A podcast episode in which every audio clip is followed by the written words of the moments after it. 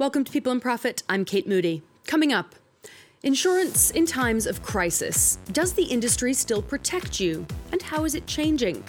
We'll speak to the head of an insure tech firm about what works and what doesn't.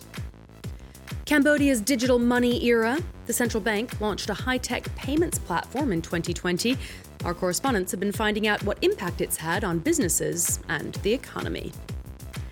And from fries to fuel, the famous water buses of Venice are now being powered by biodiesel made from used cooking oil. Insurance policies are indispensable for most consumers and businesses around the world. But with the cost of living soaring, so has the price of that insurance.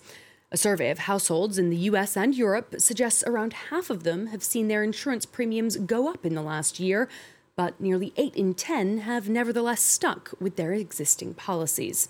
A quarter of those surveyed say they're not confident their insurer would pay out a claim, while a third say they have experienced that problem firsthand. Let's speak now to Julian Teike, founder and CEO of WeFox. That's the insure tech company that produced that survey. Thank you for joining us today. I want to start by asking you why is there so little public trust in the insurance industry? Insurance is actually a beautiful product, um, but it has lost its way. Um, so um, it has turned into a money making machine um, where more and more profits were generated, and the customer didn't really play a very important role. Um, it was all around how can we get more, squeeze more money out of our customers. And if you look at insurance compared to banks, um, compared to retail, um, you see the difference in customer experience. Um, you see that it was never really around the customer in the last decades. It was only about getting in more money from customers to pay uh, to receive more returns from capital investments and to have higher returns by paying out less and making the claims process very difficult. Um, over the last decades, the insurance industry, one of the most important industries in the world, has lost the trust of the consumer. And over the last couple of years, with the pandemic and the current inflation crisis, we've seen surveys have suggested anyway that that distrust has deepened. Can you talk us through that? We know that during the lockdowns, for example, a lot of businesses were saying uh, that it turned out they weren't covered for government mandated closures, for example. Uh, so essentially, insurance CEOs over the last decades always said, How can I get the most possible money into my money multiplication machine to make more money? And with a product like insurance, that you're not going to get up on a Sunday morning and say, oh, I want to really look at what potentially happens if I lose my job. Um, it is a much more difficult sell.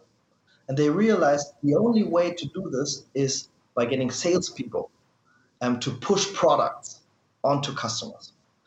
And then the salespeople said, if you want us to make as much money as possible for you, I need very complex products so they don't understand what I'm selling them.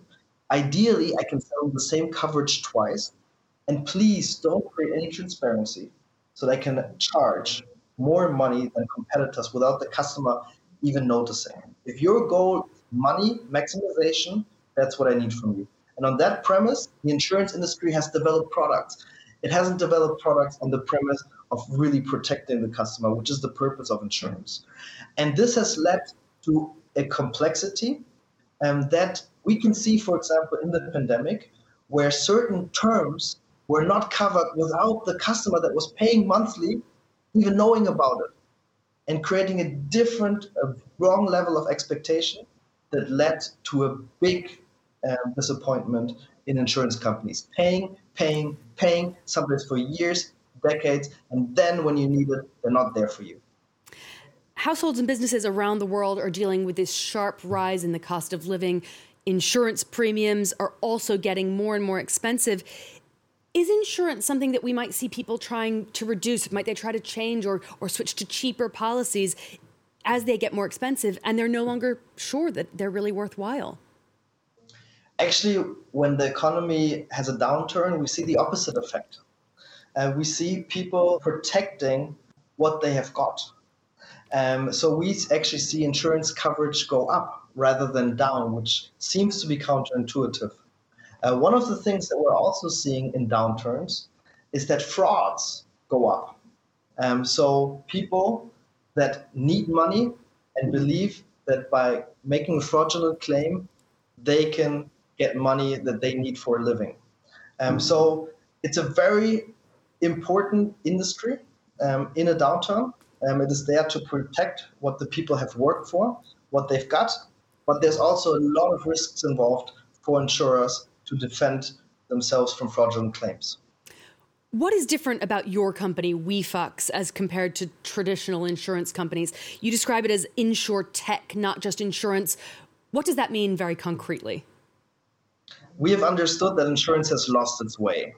And we really have been founded on the premise of making our customers be safe.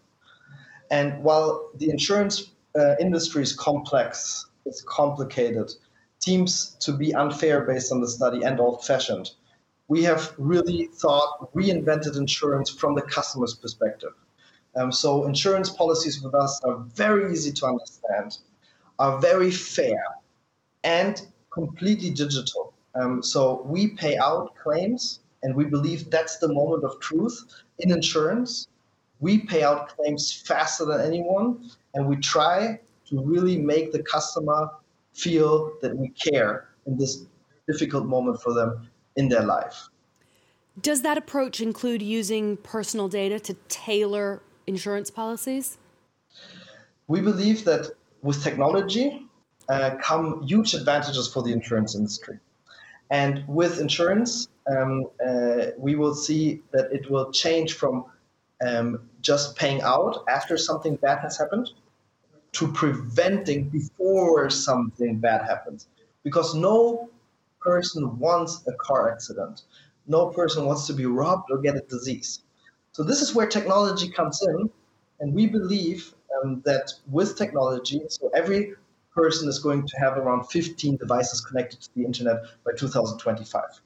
So now all of a sudden we have a lot of data in real time that could prevent bad things from happening.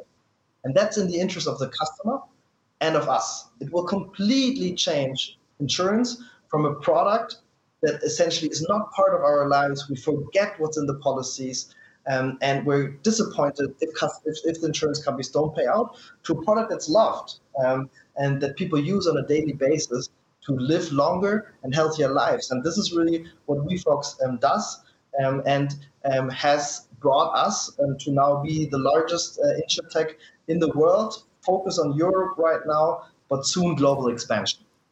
All right, Julian Teike, thank you so much for taking some time to speak to us on People and Profit today. Thank you. Next, checks, cash, even credit cards are increasingly a thing of the past in Cambodia. In 2020, the central bank launched a nationwide digital payments platform called the Bakong. The goal was to enable faster and more secure financial transactions and contribute to economic development. But is it working? Our correspondents Juliette Buchez and Francois Camps have this report. It's become almost automatic for Cambodians, scanning their phones to pay.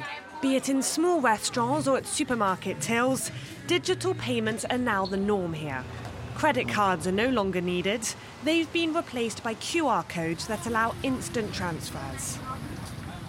I've been offering QR code payments for the past year and a half. It's very convenient for customers, and it's more secure too because the money goes directly into my account.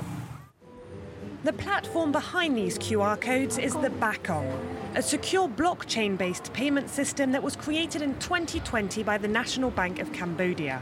Users can make payments and transfers in US dollars or Cambodian riels, the country's two currencies. The QR code is based on the Bakong. So really the Bakong is the building block for other payment system infrastructure developments in the country. It's a financial revolution in the only country in the world to have once abolished money. The Khmer Rouge conducted the experiment in the 1970s, and it left its mark on Cambodia for decades. Until 2020, it was extremely difficult to transfer money from one bank to another. Then came the Bakong that finally connected Cambodia's 130 banking institutions. Before, it was like having a mobile phone subscription from one company, but not being able to call your family with it because they had a plan with a different company. Since the early 2000s, Cambodia has seen rapid economic progress driven by a connected youth. I almost only use digital payment to buy food, clothes, and anything else. The payment is instantaneous. Last year, more than 8 million Bakong transactions were recorded with a total value of 3.5 billion euros. Cruising through the canals of Venice on a water bus is a time honored tradition, one that's now a little bit greener. The Vaporetti, once run on steam, then on diesel, are now being powered by biodiesel, developed from cooking oil that's collected from the city's restaurants. Leo McGuinn has more.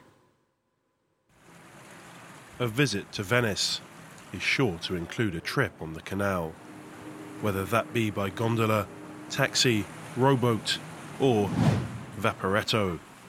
This method of public transport has become the emblem of the floating city. And now, the fuel for these water buses is made from cooking oil, a method that is cheaper, greener, and totally odourless. But where does all this oil come from? The answer the local restaurants of Venice. Just one of these restaurants produces 100 litres of used oil per month in the kitchen and stores it in these containers, ready to use. Before, we used to throw it all in the water. Now, the oil no longer ends up in the canal, and the water quality has improved. You can see a lot more fish in the canals now. That's very important. The used oil is transformed into biodiesel on the other side of the lagoon, at Porto Marghera, the biggest biorefinery in Italy. Here, older oil is treated and turned into biodiesel, which results in a 15 to 40% reduction in polluting emissions. The cooking oil is processed in this area. We're eliminating all pollutants and toxic elements contained in cooking oil. The new measures have been particularly appreciated by Venetian boatmen, who recently protested, demanding more anti pollution action. One measure already implemented these massive cruise ships no longer allowed to enter the historic centre of Venice. That's all for now. Don't forget you can find this and our previous shows on the France 24 website or as a podcast wherever you usually listen. You can also get in touch with your comments and questions on social media. Until next time, thanks for watching.